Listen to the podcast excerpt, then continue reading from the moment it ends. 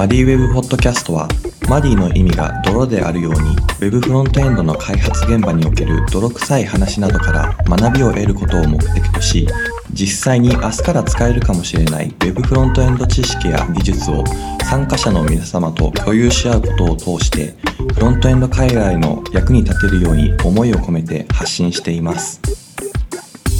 はいでは始めていきましょう。マディウェブポッドキャスト、えー、本日は Web スピードハッカーソンについて話していきたいと思います。司会はこの私株式会社白京 DC がお送りいたします。本日ゲストに3人の方にお越しいただいております。株式会社メバ TV から野口さんと宮代さん。株式会社ウィンチケットから竹内さんがお越しいただいております。最初は軽く自己紹介の方から始めていきたいと思いますので野口さんからはい、えー、株式会社ベマ TV から来ました、えー、野口と言います。Web スピードハッカソン関連の話で言うと、Web スピードハッカソンそもそも提案したというか始めたのが自分っていう感じなので、ちょっとまあ今日はその辺の裏話とかもできればなと思っています。よろしくお願いします。はい、よろしくお願いします。創設者ですね。神ですね。創設者なんですかね。はい。はい、では、あの、続きまして、宮代さん、お願いします。はい。株式会社アベマ TV でウェブフロントエンジニアやってる宮代と言います。で、えっと、僕はですね、ウェブスビルハカソンの第2回の作問をやってまして、で、それで、そこからはずっと運営としても一緒に野口さんとやってるっていう感じですね。今日はなんか、続けていくとかっていうところに関してもなんかいろいろ話せたらなとは思ってます。よろしくお願いします。はい、よろしくお願いします。いろいろ聞きたいですね。では続きまして、竹内さんお願いします。はい。えー、竹内実と申します。第1回の時に野口さんと同じく出させていただいたんですけれども、21年の新卒入社で、えっ、ー、と、今はウィンチケットの、えっ、ー、と、ウェブチームで10月からテックリードとして開発を行っています。社内では、えっ、ー、と、ハンドルネームとして、えっと、ドラっていう名前で呼ばれていることが多いです。で、そうですね、スピードハッカソンに関しては、えっと、第1回と第2回は参加者として参加させてもらったんですけど、第2回であの、社内向けでちょっと優勝したことをきっかけに第3回の 作問担当となって、第3回は作問を担当させていただきました。まあ、今日はいろいろ話せたらなと思います。よろしくお願いします。よろしくお願いします。優勝者が来ましたね。それで言うと、あの、宮代くんも第1回の優勝者っていう形で、まあ、そういうこうなんか伝統的な形で優勝者が 次の問題を作るみたいな形で続いていってるので、えー、その辺もまあこれからちょっと詳しく聞いていきましょう。はい。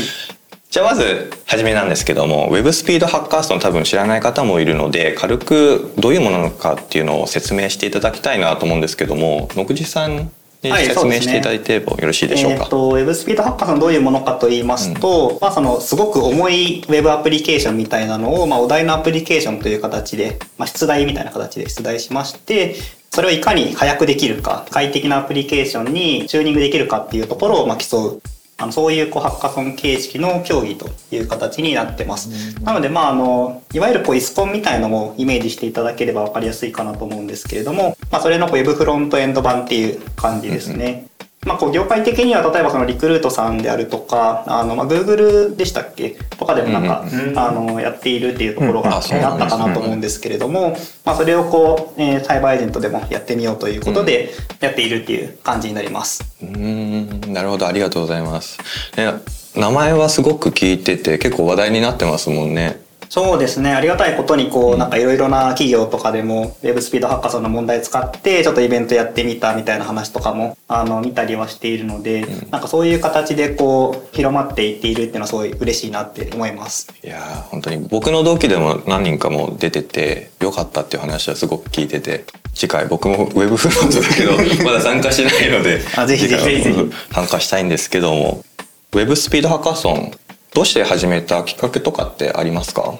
そうですね。まあ、始まった第1回が2020年の開始だったんですけれども、まあ、その時にこうちょうど普通の形でのインターンシップであるとか、ハッカソン形式のイベントみたいなところが、なかなかやりづらいねっていう話が一つあったっていうところ、まあ、ちょうどコロナが始まった頃だったので、まあ、そのあたり難しいよねっていう話があったのと、あとまあもう一つその、その頃、結構あのパフォーマンスチューニングみたいなところを割とメインで仕事とかでもやっていたんですけれども、まあそのリクルートさんのあのイベントとかを見ていて、まあ、リクルートさんのイベントの場合には、実際のサービスとして出ているアプリケーションを、まあ、チューニングして、なんか改善点がないかみたいなところを探していくっていう感じではあったんですけれども、なんかそれをこう、実際にイスコンみたいな形で問題形式で出せないかなっていうふうに、あの、思ったのが結構割ときっかけっていう感じではあって、ただこう、イスコンみたいなイベントを一人で開催するのはなかなか大変なので、でまあさっきのその採用系のところと絡めれば、割とこう会社のイベントとしても開催できるんじゃないかということで、まあそれきっかけでこう提案してみて、あ、じゃあぜひやってみましょうっていう感じでできたっていうのが、こう最初のえー始まりっていう感じですかね。ああそうなんですねじゃあ1回目の問題も野口さんがそうですね。そはい。して、え1回目の時は、あの、アミブロっていう、まあちょっとなんかどこかで聞いたことがあるような感じのブログのサービス なんですけれども、あの、まあ、こうブログのサービスがめちゃくちゃ重いっていう感じで、あの、JS が30メガバイトくらいあったりとか。30メガバイト 本当に GS かみたいなはい。なんかそういう形で、こうなんか一個一個、あの、リストで、なんかここは、あの、遅くできるんじゃないかとか、こうすればサイズが膨らむんじゃないかみたいなところを、まあ、こう一個一個考えていって、でもそれをこう、なるべく盛り込んだ形で、あの、アプリケーション作ってみたいな感じでやったっていうのが最初ですね。えー、なるほど。それの優勝者が本日来ていただいている宮代さん。そうですね、えーあの社内であのコンテストやって、はい。であの時は2日やってまし2日間でえ来ましたーとそうですね。確か2日間だったかなと思っていて、あまあ、そもそもあの、社内版っていう話がどういうことなのかっていうところから、ちょっと話そうかなと思うんですけれども、その、最初、まあ、先ほどちょっとお話ししたように、まあ、採用関連でっていうことで、まあ、こう学生さん向けのハッカソンイベントという形で始めたんですけれども、まあ、個人的にやっぱりその、すごい、よくできたので、自画自賛じゃないんですけど、すごいいい感じのアプリケーションが、というかまあ問題ができたので、それをこうぜひやっぱりこう学生さん向けだけで終わらせてしまうのはもったいないなというふうに思って、で、あの、まあその時に、あの、まあ作ったのは自分だけではなくて、その時の運営が、えっ、と、パグさんと、えーガースさんで、まあ、3人でイベントやったんですけれども、まあ、そのメンバーの中でもやはり、社内だけで終わらせてしまうのはもったいないよねっていう話があって、で、まあ、こうちょうど Web パフォーマンスの技術力をこう社内でも上げていこうっていうような話とかもあったりするので、まあ、そこでじゃあ社内向けにやることで、社内のエンジニア向けにも実際やってみようと。いう感じでやったのが、こう社内向けで開催したっていう感じですね。なので、まあ、それの時の優勝者が、まあ、ここにいる宮代くんという感じです。はいえ実際に解いてみてどうでしたか？解いてみてあの時はわあむちゃくちゃ面白いおもちゃが転がってきたな。いやー聞いてはいたんですけどこう重たいサイトをパフォーマンスチューニングしていくみたいなちょっと舐めてはいて、はいあこんな重たいんじゃないな想像を超えてくる感じありますね。想像を超えてきてますねいやー、まあ、普段の開発でここまで遅いのって普通プロダクトとして出ない。ん で確かに。まあ、チューニングしがいがあるっていうのはすごくありましたよね。なんでもう夢中で解いちゃってて、社内版は平日にやったんで、まあ、ちょっと遅めの時間帯に、あの、18時ぐらいからみたいな感じでやって、で、えっ、と、20時ぐらいに一旦回としてはストップで、えーやりたい人がいたら、まあ、深夜好きにやっていいよっていう話だったんですけど、もう寝ずにずっとやってましたね。そんなにじゃあもう本当に相当面白かったおもちゃが転がってきたんですねいやー、本当良かったですね。なんか、こういうスポットで面白いことが入ってくると、やっぱモチベーションつながってきますよね。確かにえ実際にそう重たいって感じたところってどういったところが重たいと感じました？まず、初っ端開くのに時間かかるんですよね。どれぐらい？そもそも開くのかみたいななんですね？3、40秒はかかるんですよね。開くのに。開くのにはい。あの、ライトハウスで得点化してるんですけども、まあ普通に作ると大体まあ6、70点ぐらいはライトハウスって、どんなに遅くてもまあ行く感じじゃないですか。で、まあたまに遅くて3、40点かなみたいな感じなんですけど、まあ3回とも大体1点とか2点とか出てくるんですよね。聞いたことないのび太のび太くんでも取らないようなスコアですね。一桁台とか0点とかを叩き出してくるので、本当に開くのにもう3、40秒とか、ひどい時は多分1分とかかかるようなサイトとかになっているって感じですね。えー。それを解いていくと改善していくと実際にどういったなんだろう改善をすることによってパフォーマンスが上がる仕組みになってくるんですか？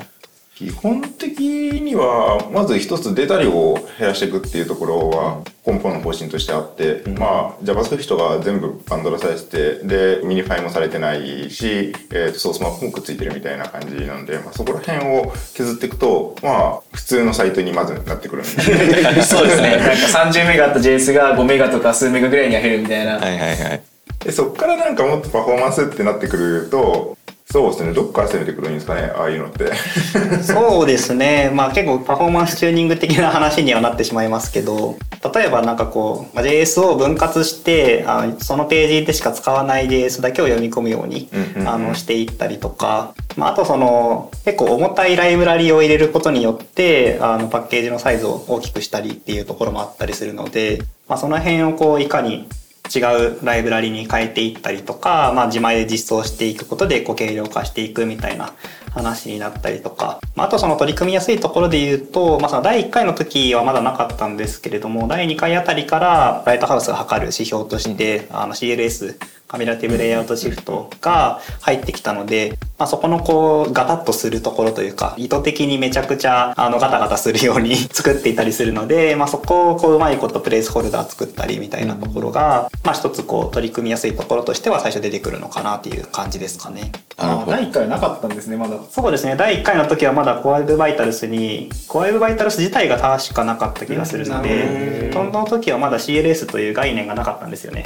2回目にはあったっていうことですか？そうですね確かあったと思いますね。そうですねそれ意識して実装を作ったんで、うんうんうんうんであったとは思いますね。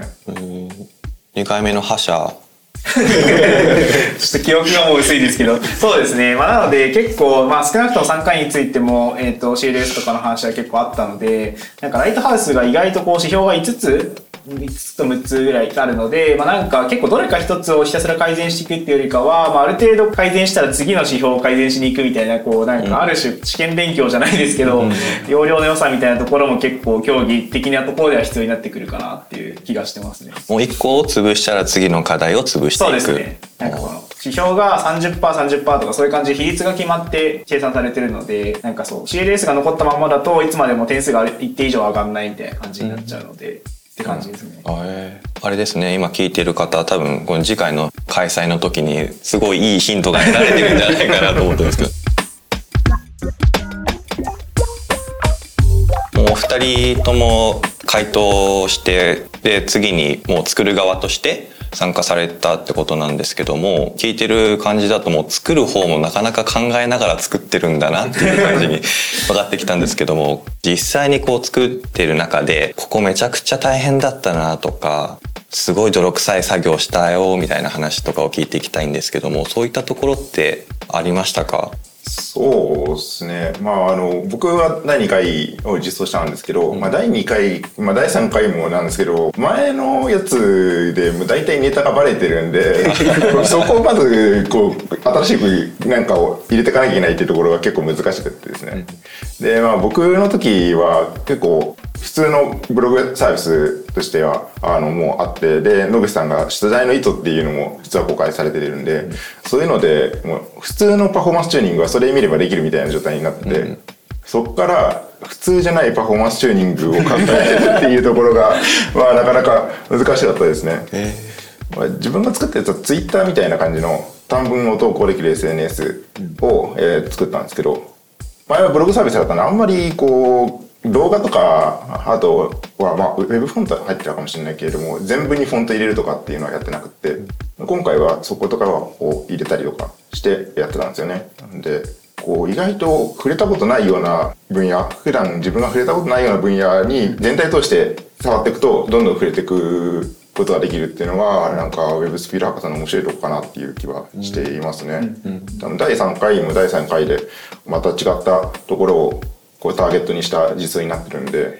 そうですね。なんか第3回は結局結構テーマに悩んで最初、なんか何のサイトをモチーフにしてこうそういうサイトを作ろうかなっていうのを考えて、まあ結局自分が普段関わっているそのベッティングサービスに落ち着いたんですけれども、まあ、作ってて思ったのは結構ベッティングサービスってブログとか SNS とかと違って、まあ、なんか本当に文字情報とかがやっぱりメインになってくるので、そうなると文字情報をメインのサイトで遅くするっていうのが意外と大変なのであそうですね。なのでそこで作問し始めてからでチューニングで結構苦労したりはしましたね。すごい難しい。聞いてると作る側もなかなかこう勉強しながらやっていくっていう。そうですね、うん。そうなんですよね。結局どの辺をでチューニングするっていう感じになったんでしたっけ？そうですね。それで言うと、まあ、画像は使っていたので、画像に関して、まあ、えっと、さっきのレイアウトシフトが発生するような風に組んでみたり、えーそもそも画像の表示に時間がかかるように、普通のイメージタグを使うのではない、ちょっと特殊な実装にしてみたりですとか、をしました。で、あとはそうですね、Web フォントを引き続き使ったりですとか、あと第1回、第2回になかったのとしては、えっと、時間に伴う、えー表示みたいなところがあったので、そこでこう、処理が重くなったりするような実装を入れたりするっていう工夫をしたりしました。時間に伴うあそうですね。なんか残り何分とか、そういうなんかこう実装があったりとかしたので、まあそこをなんかこうカウント処理が不必要にこう走るとか、ちょっと強引ではあるんですけど、まあなんかそういう処理が隠れてるみたいなのとかは入れたりしましたね。えー。なんか毎ミリ秒チェックしたりしてましたね。そうですね。結構そこら辺とかは過去に参加したあのリクルートさんのスピードアッカソンからちょっと影響を受けたりはしてるんですけど、まあ意外とそういうなんかこう、いわゆるビルド設定とかに限らないなんかそういうプロダクトのコードって気づきにくかったりするので、まあそこら辺を何も情報がない状態からだと自分でまずはちゃんとプロファイルを取ったりするっていう機会にもなるので、まあいいかなということで入れてます。ああなるほどあもうプロファイルを見れば分かるようなものそうですね。まあ明らかになんか怪しいぐらいの頻度で走ってる処理があるので、そこら辺を見ていくとって感じですね。なるほどそういうのって入れる時ってこう誰にもわからないような感じで隠すようにこう入れてるんですか？あーまあ多少は隠したいですけど、まあ正直明らかに怪しいので、まあ見ればわかるかなって感じですね。なるほどありがとうございます。なかなかそのあれなんですよね。アプリケーションを一から我々作っているので結構そのコード量としてはそんなに多くできないっていうところがやっぱ制約としてはあるかなと思っていて、うん。言うてもやっぱりその12ヶ月とかであの23人とかで結構まあ1人とかで作っていたりもするのでそこら辺でこう隠す森がそんなにないというか。森というか林というか。そうですね。なんか林ぐらいになっちゃうかなみたいなところではあったりするので、まあ、ちょっとその辺を隠すのは難しいところはありつつただまあやっぱりその参加者側としても結構まあ学生向けでやるときは2日間とかでやったりするのであんまり大きいアプリケーションになってしまうとそもそもちょっと競技として難しくなりすぎるっていうところはあったりするのかなと思っていて、まあちょうどこうパフォーマンス技術を学ぶっていう側面でのまあ競技みたいなところと実際の競技性みたいなところの、まあ、うまいことこうバランスが、まあ、取れているのかなという気もしたりはしてますね。そこら辺のコードベースの小ささみたいなのはやっぱ独自で問題作る結構利点だなとは思ってて、取り組んでいるのを見ててもやっぱライブラリを置き換えるとかってよく出てくるんですけど、そういうのをコードベースが大きいのでやろうとすると、それだけで終わんなくなってしまうので、確かに。あんまりそこの置き換え作業に時間がかかるのはまあ本質ではない、競技の本質では少なくともないので、まあそういう意味でもいいのかなとは思ってますね。うん。結構回答してもらうターゲット層によってもレベルを変えていたりとかもするんですかねそうするとああ、まあそれで言うと、まあさっきちょっとあったんですけど、割とネタが借り尽くされてしまうみたいな話にもちょっと通ずるんですけど、なんか個人的に3回作るときに思ったのは、ある程度まあネタ被っててもいいかなと逆に思っていて、楽しんでもらえているクロートの方々もいっぱいいるんですけど、その一方でどっから取り組めばいいのかわかんないとか、普段そんなにフロントやってないけどちょっと面白そうみたいな方も結構大勢いらっしゃると思うんですよね。そういう時になんかあまりに手をつけられないような問題になってしまうと、それはそれでちょっとなんか寂しいかなという感じがして、そういう意味で、例えば第1回、第2回でやったこれをまずやればある程度は良くなるとか、いうふうに、ある程度こう入門向けの部分と、最後突き詰めるためにはやった方がいい部分みたいなところが両方あるのがいいのかなっていうふうに考えたりはしてました。難しい問題と簡単な問題をこう絡めていくような感じなんですね。なるほど。それで言うと第2回は難しすぎすぎちゃって。そうなんですか。学生向けに出した時にはだいぶこう層が分かれてしまって層が分かれるどころじゃなかったかもしれないですけど本当にもうなんか上位数人がすごい点数出しててそれ以外の人たちは結構点数が伸び悩んでみたいな感じになってしまってそれは大きな反省でしたね。やりたいこと全部詰め込んだらこうなっちゃった できるかできないかのもう違いみたいな、ね、なんでちょっと分かりにくすぎたかなみたいなどこが課題なのかみたいなところとか、でまあそういったところは徐々に改善されてるなって感じはしますね。いやーでもそうですね。でも逆になんかやっぱ第1回、第1回ってあるとこうなんか毎回こう難しさを超えてくるのを若干期待されてる部分もあるんで、そこら辺ではちょっと難しいなっていうのは思うんですけど。実際こう競技を始めてみてその雰囲気とか回答者のなんていうんですかねこう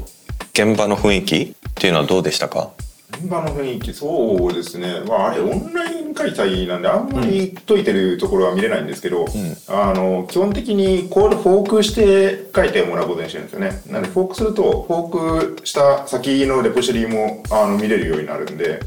でそういったレポジトリとか見てると結構面白いのはコミットメッセージ。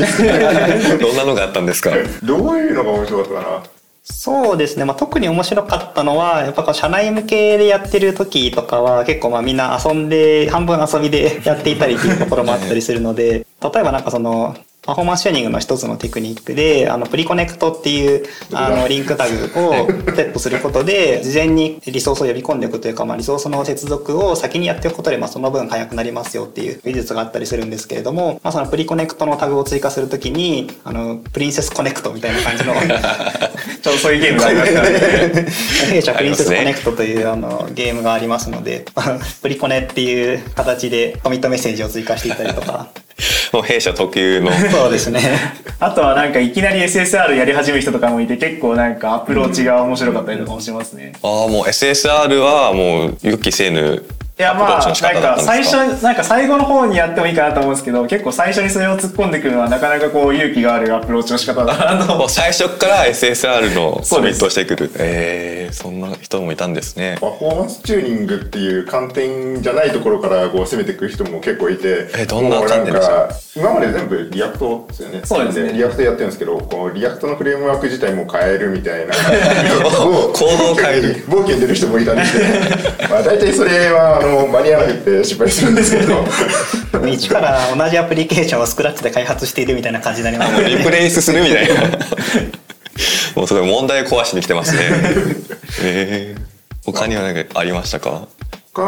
なんか回答見てて面白かったもので言うとなんだろうなもうプッシュプッシュプッシュみたいなコメントとかもありましたか？なんかフィックスフィックスみたいな。あフィックスフィックスみたいのはまあ割とありますけど、まあ競技っちゃ競技なのでその辺はそういうものかなという感じではありますけど、別に得点としては見てないということそうでよねですすね。ただまあやっぱりそのさっきフォークスしたのが見られるっていう話ありましたけれども、まあそこでこう結構あの運営者側としても競技時間中に楽しんでるというか、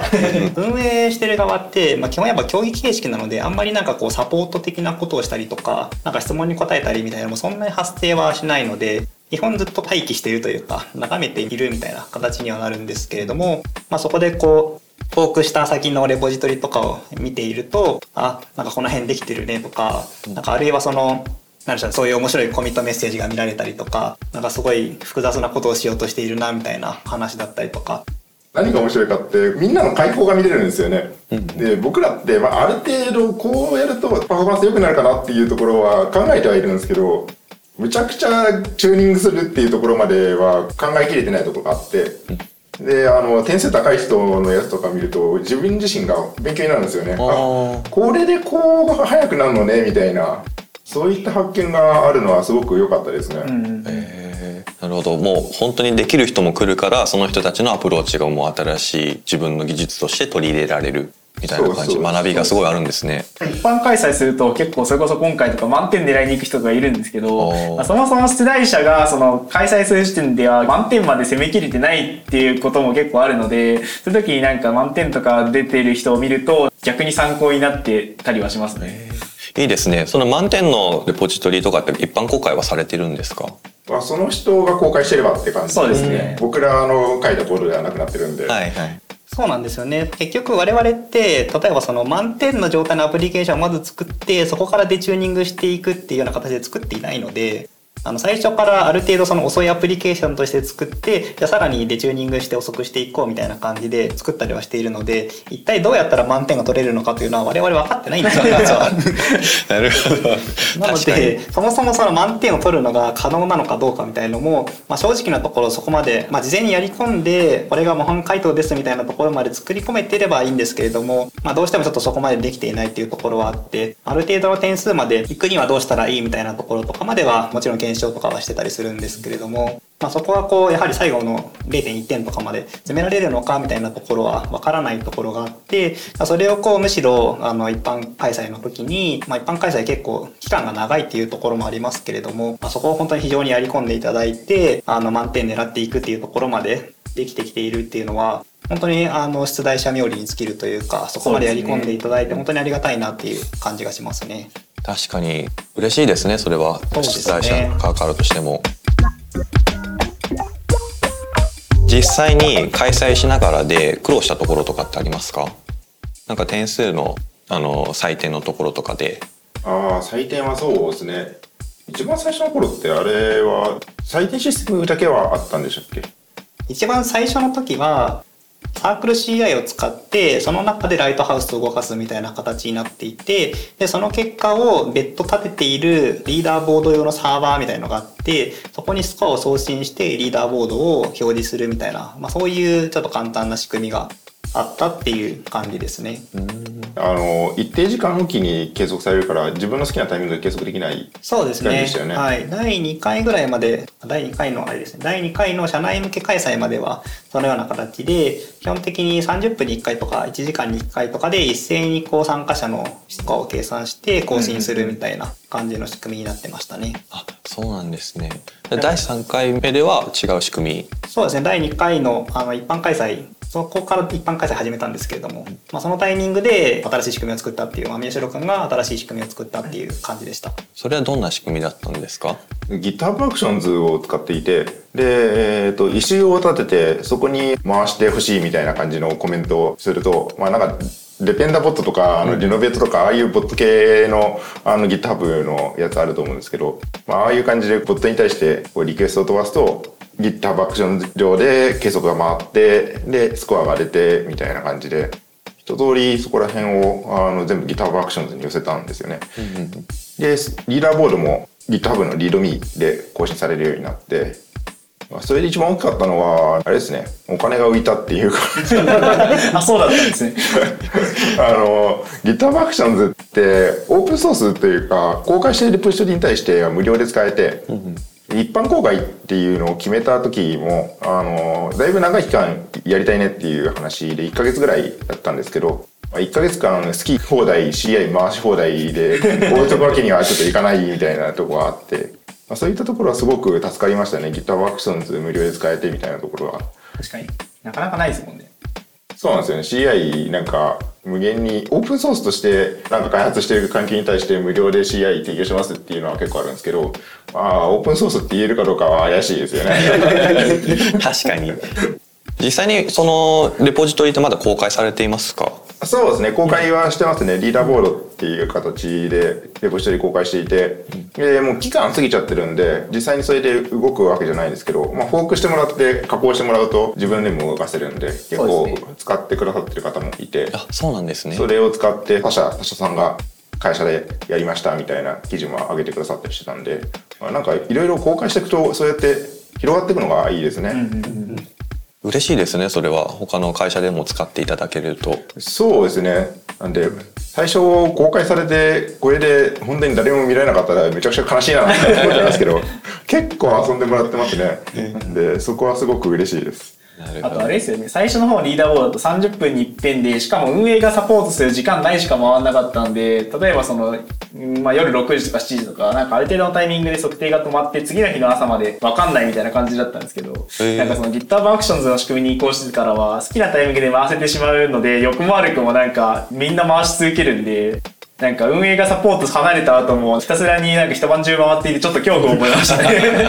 あ終わってからもうみんな回し続けてたんですねやってる人たちはずっと改善して回してみたいなのをやってて、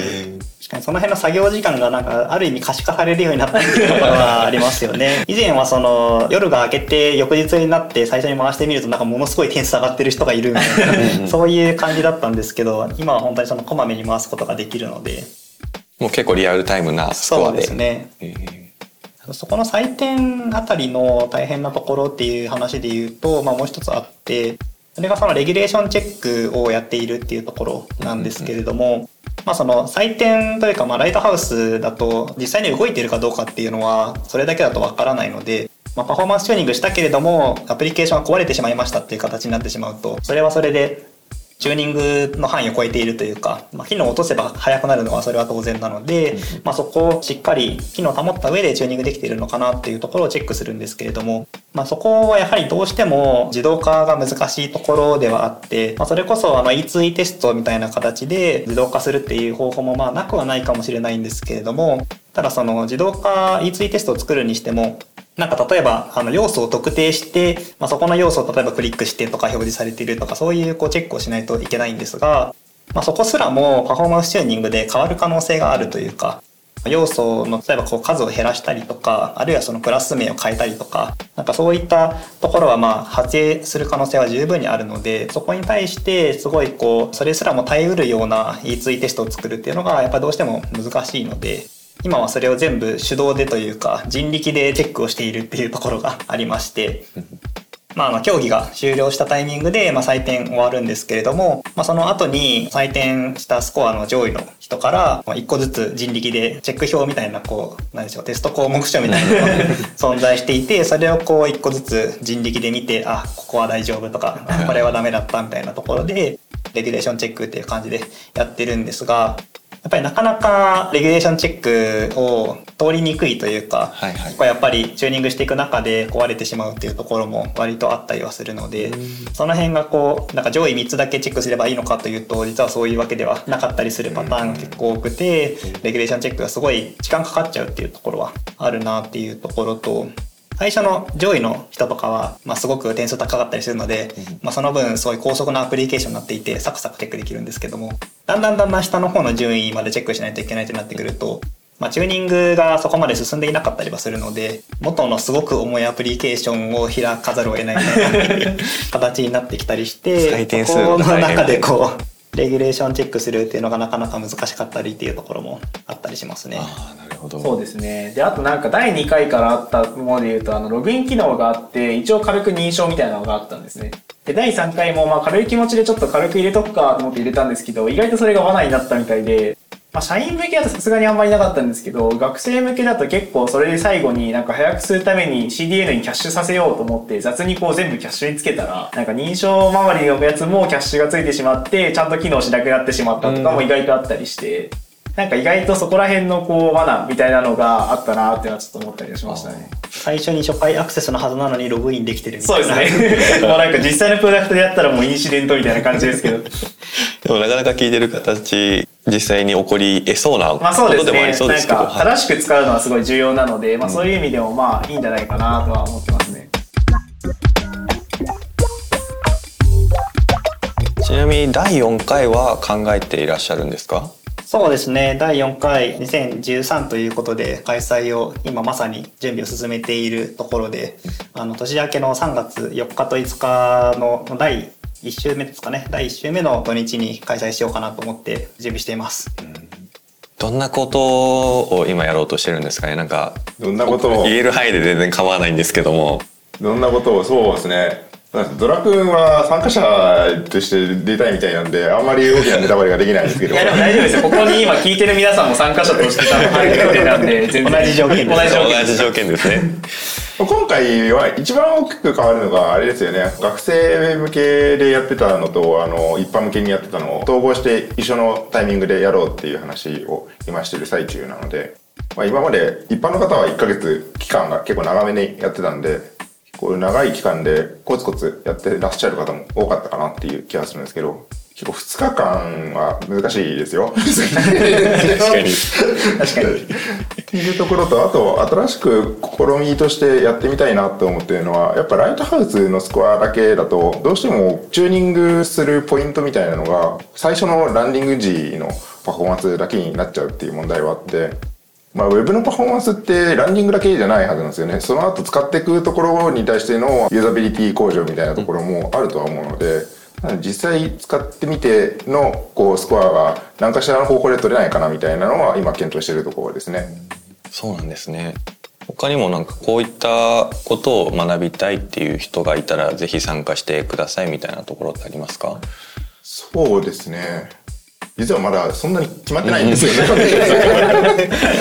か3月ですもんね。なので、まだちょっとそんなにあのできてないっていうところはあるんですけれども、あの、まあ、今回も第2回、第3回と同じように、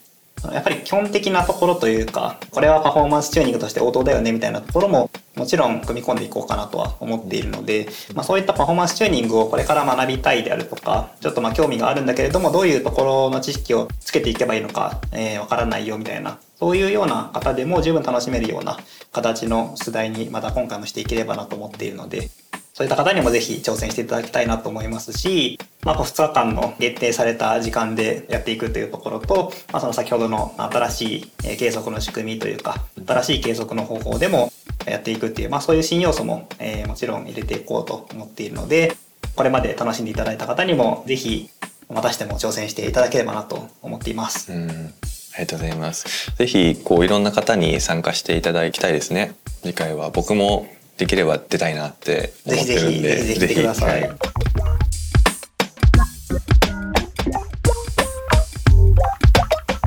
はい、というわけで本日も時間になったんですけども今日こう改めて振り返ってみての感想とかってどうでしたか？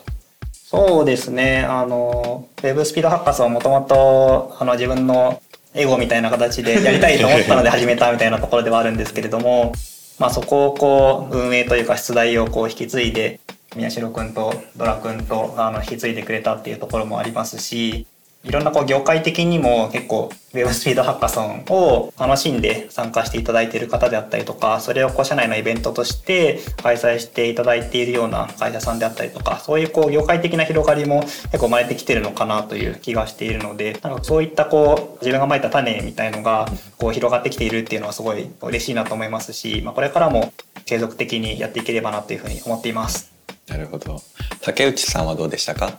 そうですね。まあなんか結構、最初はその作問側になるっていうのは緊張もあったんですけれども、やっぱりいろんな方に解いていただけてるのはすごい嬉しいなと思うし、やっぱり解いていただく方がたくさんいてこその、まあ、スピードアップさんだと思うので、まあちょっと改めてそこに感謝しつつ、ちょっと次回の開催は自分も今度はまた参加側として参加しようと思うので、楽しみにしたいと思います。はい。ぜひまたチャンピオンを取っていただいて。次の出題者。いやはい。宮代さんどうでしたか？そうですね。あの、ウェブスピードアカソンって僕個人のあの思いとしては、パフォーマンスチューニングだけじゃないところが大きいかなとは思っていて、こう一つのアプリケーションを提供してるんですよね。そういったところがこうアプリケーションを作る上での勉強にすごくなるとは思っていて、例えばあの、初学者の人がまず最初にやるのは ToDo アプリとかだったりをするとは思うんですけれども、もっと発展的なものを作りたいっていう時に参考になるものが、まああんまり世の中ない気がするんですよね。僕らも結構真剣にこれアプリケーション作ってますんで、あの、ある程度皆さんにもお見せする前提で作ってるんで、なんで、そこから学び取れるところは結構あるとは思っていて、僕自身も学べるし、皆さんも学べるしっていうところで、あの、お互い、ウェブの業界を良くしていけたらなっていうふうには思ってます。ありがとうございます。今日実際話してあのお聞きしてなかなか以前から気になってたんですけども裏話とかも本当たくさん聞けてこれからどうなっていくかっていう話も聞けて本当にいい回になりました。でまた今後もね Web スピードハッカソンあのどんどん続けてもらってもう CA 全体の大きなイベントとしてあの大きくなっていければなと思っています。